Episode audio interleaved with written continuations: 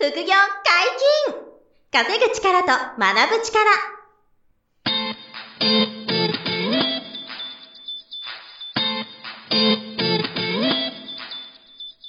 この番組は稼げるようになりたいを叶える副業アカデミーの提供でお送りいたします。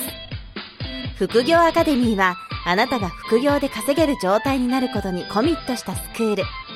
初級コースから上級コースまで様々なジャンルの副業ノウハウを学んでいただけます詳しくは副業アカデミーで検索くださいこんにちは、小林正宏です。山本博史です。よろしくお願いします。はい、よろしくお願いします。本日もゲストに来ていただいております。副業アカデミー不動産投資講座の講師で、株式会社アクチュエス代表の田中昇先生です。よろしくお願いします。よろしくお願いします。はい、お願いします。お願いします。今回で、あの、3本目になりますけれども、はいはい前回も前々回もね、結構、うんあの、濃厚な不動産の話を、えーいろいろしているので、特にその年収1000万以上の方がやるべき不動産投資。うん。いろんな理由があってですよね。もう聞けば確かにもうそれ一択だなと。うん えーと、ぜひあの、前回前々回聞いてください。はい。今回はどんな話でしょうか？あ、今回は、あの、はい前回がその年収1000万とか高年収の方の、にうんおすすめっていうテーマで不動産投資の話しましたけど、はい。まあ日本人の平均年収って400万円台なんで、はい。いや、自分にはそれは無理だなとうんいうことで、こう、がっかりっていう方ももちろんいらっしゃると思うんですよね。うんうんそれで、あの、年収が高くなくてもできる、うんもう、うんある意味不動産投資としてですね、うんあの、マイホーム購入だったら、これ、あの、物件買える方かなり多いんですよ。なるほど。その、住宅ローンを使うことができるからですね。はいはいはいはい。いや、自宅買うのは不動産投資じゃないじゃんって言われちゃうかもしれないんですけど、うんうんうんあの、捉え方によってはね、本当に素晴らしい不動産投資になり得るんですよ。なるほど。このあたりをちょっと田中講師とですね、あの、お話をしていきたいなと思ってます。お願いします。はい、わかりました。はい。じゃあ、じゃあちょっとね、はいあのお願いそうですね、あの、もうこれをね、皆さん今日ちょっと聞いた瞬間から、あの、マイホームは、もうちょっとついの住みかとかね、うん。ちょっとそういう考えを、もうちょっと一旦捨ててください。捨てててくださいね。マイホームを、もっと皆さん今日これを聞くことで、資産形成っていう目線から、うんマイホームを見つめることができるんじゃないかなとうん。思います。確かにもともとね、家買うなんて、人生に一回だけで、ついの住みかだっていうふうに思ってる方の方が多いでしょうから、まずそこからもう取り払ってくださいと。そうですねそうじゃないんだと。うんそうですね。確かに。まあ、このポッドキャストでも何回も話してますけど、小林さんは結構その、うん自宅として、ご購入されたやつを、うまく、6回ぐらい、6回ぐらい引っ越してますから、あのーはい。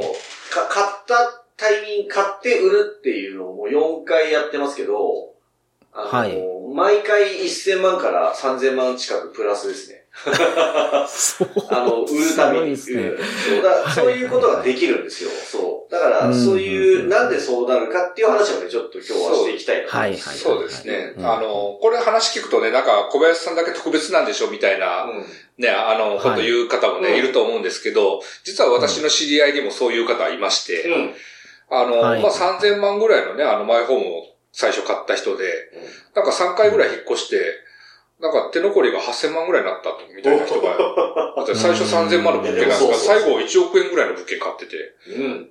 あれみたいな。うんマイホームがどんどんどんどんあの、東京の中心に寄りな、みみたいなね。うん。いや、でも、方も本当にそういう、うそういう方もね、あの、いらっしゃいますから、うんまあ、あの、小林だけが特別にそれができてるわけじゃなくそう、て、僕がすごいわけじゃないですからね。うんそれはもう誤解なきように。そうですねあ、でも僕この間も先週、先々週ぐらいにとちょっと知り合いと会って、その人の家の話も聞いたんですけど、あの、その人が買ったのが8年前ぐらいに、えっと、うん3000、3400万ぐらいで買ったんですよ。あの、マンションを。うんで、70、72平米ぐらいのマンションをうん江東区に、東京の江東区に買った方ですけどね。で、はい。それ今も住んでらっしゃるんですけど、その家のその、あ同じ広さの同じ間取りの物件をその場で検索してみたんですよ。はい。で、そしたら、5180万で、あの、売り出てて、うーん。あの、だから、買った時3400万だったのが、今売ると、まあ、うん5000万以上ぐらいの相場。まあ4キュッパだったはいら秒冊で売れるぐらい、4980万だったら秒で売れるみたいな。で、借金の残債は2000、2200、300万とか。なるほどなるほど3、400万だから、そうぐらいだから、はいはいはいあの、仮に売ると、手残りが多分2500万とか、あの、うん手残りがあっちゃうんですよ。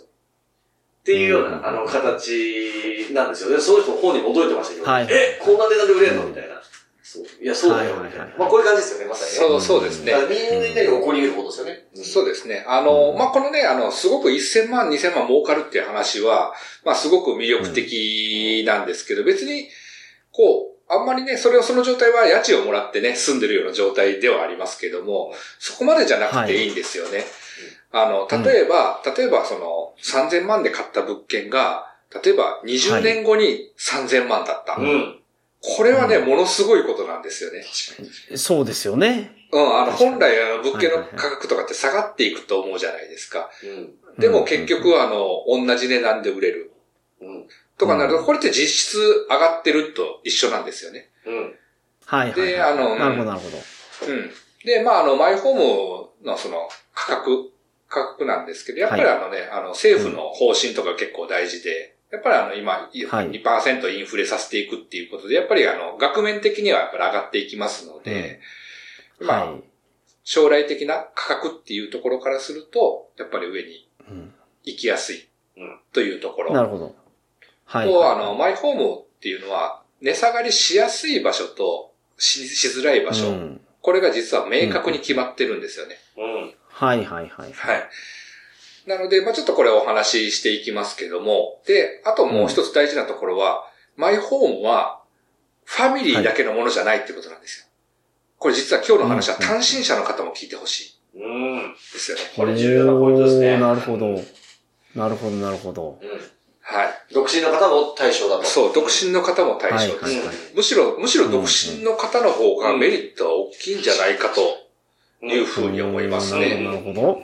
はいはいはい。まあなんでこの独身独身の方が、かというと、やっぱりあの、はい家族ができると、やっぱりあの、うん奥さんの意向とか、子供の意向とか、引っ越したくないとかって言われちゃうとなかなかね、いくら資産のお金のためでもね、あの、そうね。なかなか引っ越しづらいとかもまあ出てくるかも。まあ小林は特別ですよ。小林はあのすぐ引っ越すんでね。あの特別ですけど、あの、意外と単身者の方だと、そういうしがらみってあんまりないじゃないですか。だから、あの、自分のいいタイミングで引っ越したりとか、好うん、引っ越したりとうんうんうんか、売却したりとか、うん。まあそういったことが自分のタイミング、自分の判断だけでできるんですよね。うん、うん、うん、はい。うん。なるほど。なので実は単身者の方がマイホームっていうのは実は使いやすい。っていうのはあります。うんはい。そういうことですね。はい。はい。で、まあ、マイホームのちょっと良さをね、ちょっと今日はちょっとお話していきたいんですけども、マイホームが、まあ、値段が上がるところ、下がるところ、うんこれは簡単にはい、はい、わかるとはい。うん。言いましたけど、まあ、これはもうあの、実は、なんかね、あの、インサイダーみたいな、あの、僕らだけが、不動産業者だけが知ってる秘密の情報っていうのは、実は一つもありません。はい。実はもうこの情報っていうのは全部公開されてるんですよね。これは例えば東京都だったら都市計画とか、例えばそはい。の千葉に行っても神戸に行ってもマスタープランとかね、こういうので調べていただいたらうん。あるんですけど、うん。実は東京の中でも、このエリアが上がる、このエリアが上がらないっていうのは、実は誰が決めてるかって、東京都が決めてるんですよ。はい、はい、はい、はい。はい。で、じゃあその、じゃあ土地が上がる、なんで土地の値段が上がるのっていうことをちょっと皆さんね、今日ここでちょっと秘密をね、ちょっと言っておきたいんですけれども、はい。まあ、まあ、一言で言うともうみんなが住みたいから上がるわけじゃないですか。で、みんながここがいいから、人気だから上がる。はい。じゃあなんで人気が、人気になるのっていうと、そこにはやっぱり便利な施設であったり、環境であったり、緑があったりとか、子育てがしやすいとか、そういう付加価値があるんですよね。で、こういう付加価値って誰がつけてくれるんですか、そこに、そこに家を買った自分じゃないですよね。これを、はいこの付加価値をつけてくれるのは、例えば、都だ都の税金、都が税金を投入して整備してくれたり、例えば規制緩和とかでデベロッパーがより綺麗な建物とか大きな建物とかを建ててくれたりする。商業施設、新しい商業施設ができたりする。そう、うんそうすると、その規制緩和とかやっぱ大きくて、自分のお金以外のお金がどんどんどんどんそこの街に流れ込んでくると。だから自分がお金を使わなくても、勝手にその街の価値を上げてくれるんですね。行政とか、デベロッパー。はいはいはいはい。うん。で、その規制緩和をされる場所、こういう緩和をしますよ、こういう街にしていきますよっていうのはもうすでに計画が、もう何十年計画が出てるわけです。だから、ここが上がっていく場所。なるほど。だから自分のお金以外がどんどんどんどん入り込んでくる場所っていうのは値段が上がっていく場所。逆にあの下がる場所、お金が入り込んでこない場所ですよね。なるほど。ここはもうあんまり手を入れませんよっていうあの、行政が言ってる場所はならないです。まあ具体的に言うと、例えばあの、規制緩和。まああの、5階建てのビル建てますって言った時に、はい。5階建てのうちの 1, 1階を保育所にしましたと。うん、そうすると、上にもう2階増やしていいですよ。っていうような規制緩和があったりするんですよ。そうすると、デベロッパーはでかい建物建てれるから、儲かりますよね。はい、で、しかもビルのオーナーも2階分賃料収入が増える。儲かります、はいはいはい。で、周りに住む人も、あ、保育所もあって、預けやすい、便利、生活に便利、ここがいい、なりますよね。もうみんなにとってプラスになっていくわけです。なるほど。だからどんどんどんどんもうみんなにメリットがあるからどんどんどんどんお金が入り込んでくる。これがあの、実は値段が上がる地域の秘密ですね。なるほど。なるほど。で、この情報は全部公開情報。なので、まあ、この公開情報をどれだけしっかり調べるかっていうところが実はマイホームのまず大、成功の第一ポイントですね。まずはそこ。はいはいはい。まずはそこですね。なるほど。はいはい、はい。誰でも集められる情報で分かることではあると。まあ、我々だったらいつもご相談いただければ、そういう情報を調べて、ご提案することもあの可能なので、これは、あの、ご相談に頼っていただくのもね、一つかなと思いますけどね。うん、うん、うん、うん。東京だけじゃなくても、その調べていただけるってことですか、アクチュエイさんは。そうですね。あの、東京以外でも別にその、出すことは全然大丈夫です。ただ、まあ、この、この情報自体は公開情報なので、はい、多分自分でも見ていただいた方が、まあ、納得感が高いんじゃないかなと思います。ななんか我々がなんか特別な情報を持ってるとか、ね、最あの最初も言いましたけど、なんか、不動産業者がしか知らない裏の情報を持ってるとか、まあ、そういうことはないので。なるほど、なるほど。あの、そこはね、安心してそのエリア、っていうのを、まあ、皆さん選んでいただけたらいいんじゃないかなと思います。なので、あの、やっぱりご自分の今住まれてるエリアによるっていうのはありますよね。あの、やっぱり人が減っていっている、仮想化している街に賃貸で住まれてる方は、やっぱり基本的にそのエリアで買うのは、一旦待っておいた方がいいと思うんですよね。資産価値が下がってしまうから。はい、例えば、僕よくスキーで越後ユーザーとか行きますけど、越後湯沢に、はい、じゃあ今、あの、うん、ファミリーマンション買うかって言ったらば、あそこって今すっごい安く、あの、ワンルームとか、あの、まあ、なんていうんですか、別荘みたいに買えちゃうんですけど、昔よりも価値がすごい低いんですよね。空き家も多くて。だから、わかりやすく言うとそういうことですよね。そういうところには、あの、マイホーム買うっていうのはあんまりちょっとやらない方がいいのかなって思ってますし、あの、逆に言うと、ハルミフラッグって今話題ですけど、あの、はい、超マンモスなマンションで、あの、大手デベがみんな入ってる大きなマンションが、抽選が最低でも20倍、30倍。で、人気の部屋が200倍超えてるような超人気のマンションが今売り出てますけど、あれなんかはもう買ったら資産価値がもう、あの、上がるっていうか、まあすぐ売っちゃダメだよっていう規制もあるんですけど、ただ、転売する人も狙ってるぐらいの、あの、それぐらいの資産価値というかもう今後上がってくれと。言われてるような、変えたら価値格って言われてるような物件とかも出たりするわけなんですよね。はい。こうやって分かりやすくエリアによって買った方がいいとか、賃貸で我慢した方がいいとかっていうのは多分あるので、そこの選定っていうのはご自分の住まれてるエリアとか、今後、あの、住む引っ越しも含めてですよね。あの、どこだったらいいかなっていうのは皆さんそれぞれも調べてみるといいのかなと。いうのは一つなるほど。エリアについては。なるほど、なるほど。はいはいはいはい。で、エリアについては、まあ、いったそんなとこですけど、金額も結構ありまして、大体今、あれですよね、住宅ローンだと、あの、年収の何倍とかっていう基準で言ったら、そうですね、7倍とか8倍。7倍、そうね。大体7倍。7倍、8倍か、年収高い人で10倍ぐらいですかね。まあそこまで。そこまでいかないうん、あんまり伸びないかな。じゃないか。だから7倍、8倍なので、例えば年収500万の方だと3000万円台前半とかぐらいまでで、うんあの、融資を、あの、その、組む、組めるだろうというようなところが、はいはいはいはいそこの年収掛け算なんですよね。かけるな7倍と8はい倍なんで、はいはい。そこで、うんあの、ご自分がこう、買えるエリアの、その、はい。あの、もうある程度絞れてくると思うんですよ。これも重要かなと思ってて、でもさっきの僕が言ったような、先々週に会った方は3000万円前半で買ったんですよね。マンションを。はいはいはい。で、それがもう4000万円で後半の5000万ぐらいで値がついてるわけなんで、うんまあそういうふうにこう、チャンスはあるのかなと。そうですね。はいはいあの、東京都内でも、例えば単身者の方だったら、この40平米ぐらいで、うんあの住宅ローンが使えるようなものって2000万台でもあったりするんですよね。うん。うーん、なるほど。なんでそういうところから始めていただくのも全うん然いいかなと思います。はいはいはい。うんで、まあ次は、まあ、エリアの選定はね、あの、意外と難しくないんですよ。公開情報なのでね。で、はい。他にもう一つ条件をちゃんと重ねないといけないところが実はあります。ほうほうほうほうほう。なるほどこれ、は、この条件は、まあはいやっぱりあの、例えば自分が住んでて、やっぱり転勤になったりとかね、そういうことがいろいろ考えられるわけですよね。はい。まあマイホーム買って、じゃあ結婚したとか、離婚したとか、まあいろいろあると思いますけど、まあ生活スタイル変わる。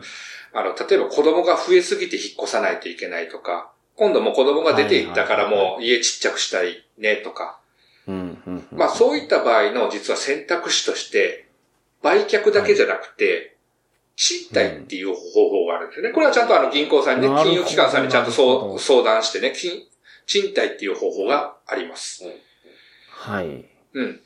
で、この賃貸をする場合に大事なのって、やっぱりあの、マイナスにならないことですよね。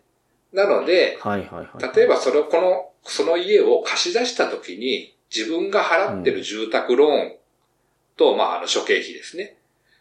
修繕積立金とか管理費とか、よりも、を足したものよりも、家賃の方がたくさん取れる場所。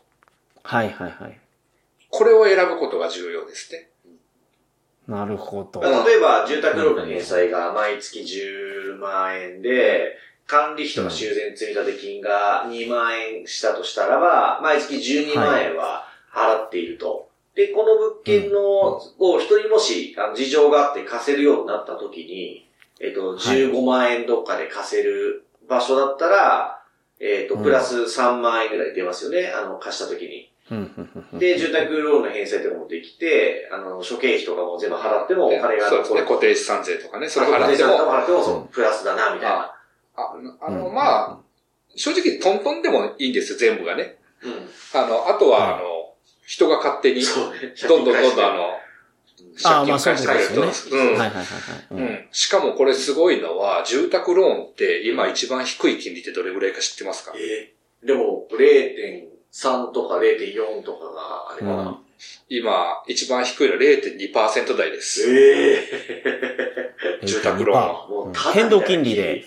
はい、変動金利で0.2%台ですね。0.29とか0.2。すごい。だからもう、あの、普通の収益不動産の金融機関の融資だと、まあ、ありえないんですよ。0.2とかは。はいはい。1%台でも低金利なんで。そうですね。なんで意外とこの、これから、あの、家賃と、家賃の方が高くて、この返済が低い。はい。これは意外と、やっぱその、金利が低いことで見見つけやすくなり、なってますし、なるほどでなるほど。金利が低いっていうことは、ものすごい勢いで残債が減っていくんですよ。うん。そういうことですよね。うんだって利子じゃなくてもほとんど座元金なので、うん。はいはいはい。どんどんどんどん元金が減っていきます。うんで、そうなった時に、先ほどやっぱり将来上がりやすい場所ありましたよね。はいはい。なった時に、例えば3000万で買ったものが、まあ3000万で売れる。まあ2800万とかでもいいんですよ。全然、全然安くないですよ。はい。はい。同じぐらいの値段で売れる。もし3000万で買ったもの3000万で売れました。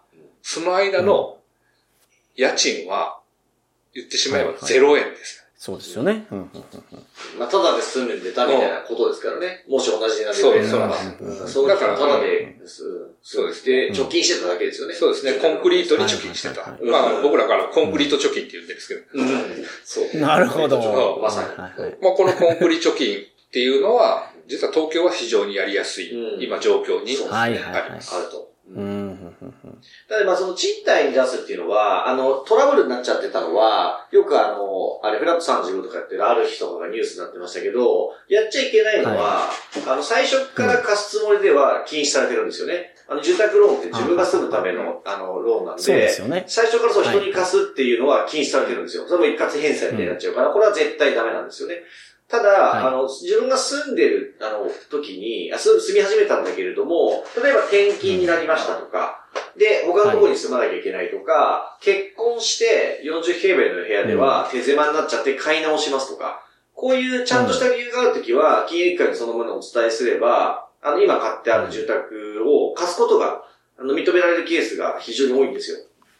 なるほど、でなるほど。そう、そう。それの前提なんで、そこは皆さん誤解ないようにはしていただきたくて、最初から貸すつもりではダメ、あの、買っちゃダメなんで、ですね。あの、自分が住む、いあの、前提ですし、住民票も移しますから。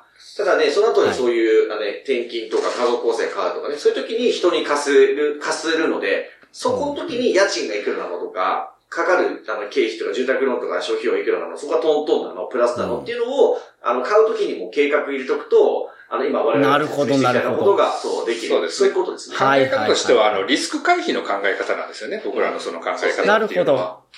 だから、貸す予定はなかったとしても、そうそう周りなくてもいいんですよの、そ全然の、うん家賃相場を調べておいて、そうそうそう。そうそうそうです。あ、じゃあ貸せるわってなったら安心してうん買えますもんね。なるほど、なるほど。そうそうなんですよ。万が一のことがあって、はいはい絶対ないとは言い切れないんですよね。もしかしたら不幸な事故とかあるかもしれないじゃないですか。やっぱりそこに確住んでるのは辛いとかっていうこともね、うん当然出てくることもあるかもしれないですし、何が人間あるかわかんないですけども、そういうふうにリスクヘッジをしておくと、まあ何があっても、うん。まあ例えばと隣の人がとか、その、なんかもしかしたらその子供が小学校行ったけど、なんかちょっと合わなかったから、ちょっと転勤、うん転校させないといけないとかそういうこともあるかもしれないんですけども、そういうことまで考えておくと、やっぱり安心して、マイ購入できるかなと。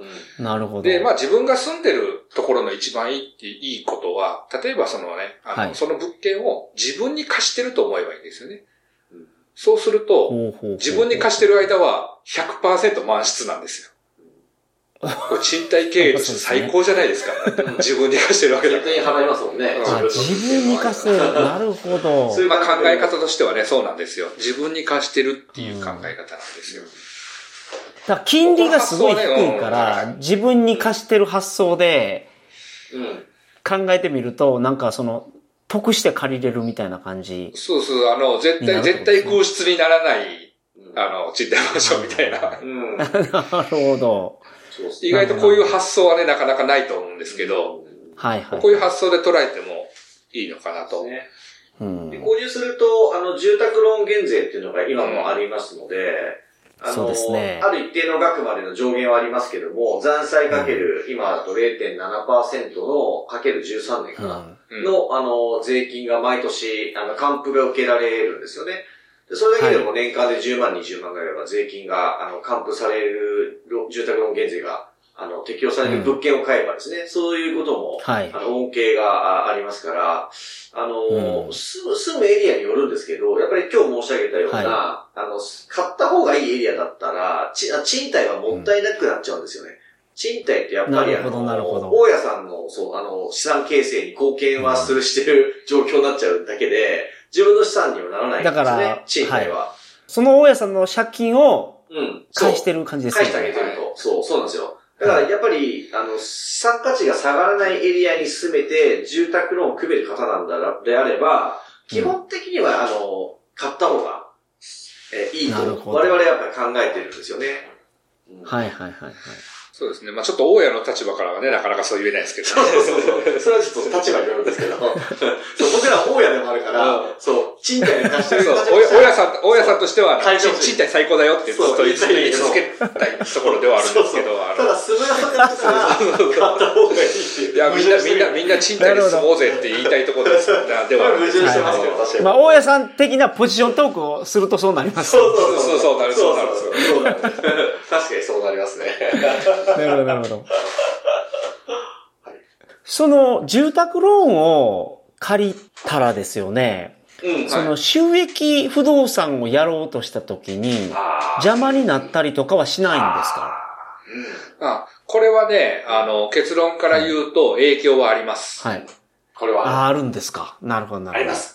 そうですね。なんで、あうんの、どちらでやっていくか、まあ、今すぐ大きな不動産を買わないんであれば、その、もう、やっぱり家賃払っているっていうのももったいないので、マイホームっていうところでもう全然やっていただいてもいいかなと思います。うん、うん。あの、お金増やす方法っていうのは不動産だけじゃないので、そのはい一等収益不動産以外のやり方だってたくさんありますから、うんうんうんなるほど。まあ、まずはやっぱり自分ができるものをやっておいた方がいいっていうところと、やっぱり不動産自体はやっぱり時間がかかるんですよね。その、はいマイホームにしても、一等収益にしても時間がかかると。だから、あの、例えば10年、同じ10年後にやるとしても、うん今マイホームを買っておいて10年後は結構残債が減ってるから、その影響が減るわけですよね。とか、あの、はいはいはい。その賃貸にお金払ってる分っていうところも、うんまあ捨ててるのももったいないので、はいまあその10年待って機械損失するよりは、今できることうん。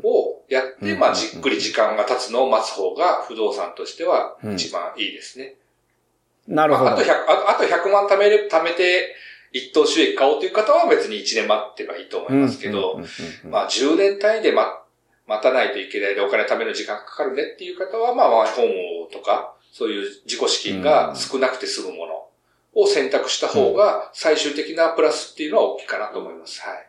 なるほどこの辺はなるほどぜひあれなんですよね、この、あの、田中社長にですね、面談申し込みしていただきたいんですけど、その方によるんですよね。その一棟アパートとか、確かに。をそうすぐに買えるし、買うべき人ももちろんいますし、あ、今はちょっとまだ遠物買えないし、あの、マイホームだったら、すごくいい場所に、今お住まいのエリアだったら、資産価値上がりそうな物件とかもあるから、マイホームから買った方がいい,、ですねとか、これがやっぱりその方にやっぱりよるんですよね。で、融資の枠は確かに使うので、あの、マイホーム買うと、うんあの、アパート、一棟アパートとかの収益の方の融資に影響が出るのは間違いないですし、なるほど。じゃあこれ初めに相談しておいた方がいいですね。そう、そうなんですよ。まさにはい、結論としてはそれなので、ちょっとまあご相談いただければ、その方その方のベストな提案っていうのはさせていただけるかなと思っているので、そういう意味では、あの、え、ぜひね、ご相談いただきたいってね、感じそう、そうでですね。やっぱり融資の環境とかっていうのは、やっぱり5年前と今では全然違うんですよね。す。うん。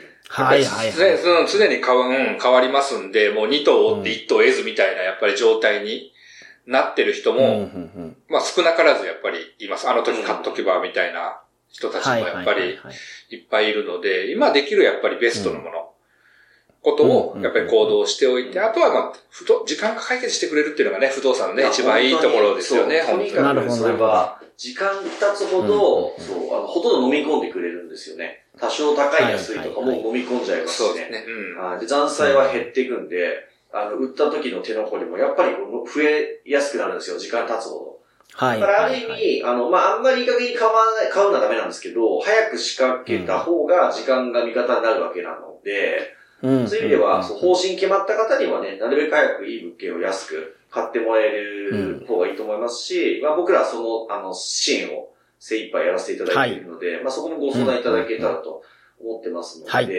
はい。なので、うん。あの、田中昇るラインがありましてですね、はい。あのホームページのトップページから、あの、見ていただくと、はい。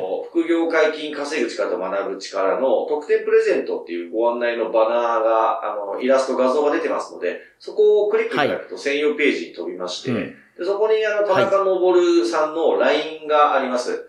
でそこで友達つながっていただけますと、あの、今みたいにご質問いただくとか、あの、無料の面談をいつでも受け付けているので、そこでご連絡いただきたいのと、あとあの、前回、前々回の音声でもちょっとプレゼントの話したんですけれども、あの、ポッドキャストに今回田中さんが初めて出てくれたことで、ちょっと相談してて、うん。あの、キャンペーンで、えっ、と、特別プレゼント用意しまして、で、これ何かっていうと、はい。今日お話したようなマイホームを購入するですとか、あとはあの、収益一棟アパート、一棟マンションを中古で買ったり、新築で建築したりとか、いろんなソリューションが僕ら提案できるんですけど、まあ、その、はい。仲介手数料が発生した時に、その仲介手数料の5万円お値引きしますというプレゼントを、あの用意させていただきました。これ、ポッドキャストを、はい。あの聞いてくださってる方限定なので、あの、うんうん。うんこの音声を聞きましたっていうのがわかるように、はい。あの、LINE 繋がっていただけたら、5万円と、えーはい。3、三文字5万円でもひらがなでもいいんですけど、メッセージいただけましたら、ポッドキャスト聞いていただいた方だって特定ができるので、そしたら田中さんの方で、あの、5万円のクーポン券は、まあ、いつでも使っていただけるものなんですけど、そこを、はいはいはいあの、こちらでご用意できる、プレゼントできますので、うんあの、LINE でまず繋がっていただいたら5万円とメッセージいただいて、はいその後はご質問でも、個別面談でも何でもリクエストいただければ、そうですねしていくっていうようなはい形になりますので、ぜひ、はいえーご連絡をお待ちしております。はい、お待ちしております。はい。とりあえず5万円って送るだけで、将来的なその5万円値引きをキープできますから、そうです。ぜひそれはこが聞きたいですからね、この5万円が。は はいい。ぜひぜひしくお願いいたします。そうですね。あの、今回送っといていただければ、まあ、あの、ね、皆さんが購入されるのは1年後かもしれませんし、うんうん2年後、もしかしたら3ヶ月後かもしれませんけども、うんはいまあ、あの、いつでも、ね、当社がある間は使えますので、はいあそうですね。はい。まあもちろん、その、相談は無料ということなので、はい、はいえーそうですね。はい。そうです。まあ不動産についてちょっとこんなこと聞いてみたいなとか、あればですね、お気軽にうん田中さんに、田中社長にお聞きくださいませ。はい、お待ちしております。お待ちしてます。よろしくお願いしはいます。。よろしくお願いします。本日もお疲れ様でした。副業解禁稼ぐ力と学ぶ力、そろそろお別れのお時間です。お相手は小林正宏と、田中昇と、山本博史でした。さよなら。さよなら。さよなら。この番組では皆様からのご質問を大募集しております。副業に関する疑問、質問など、副業アカデミーウェブサイト、ポッドキャストページ内のメールフォームよりお送りくださいませ。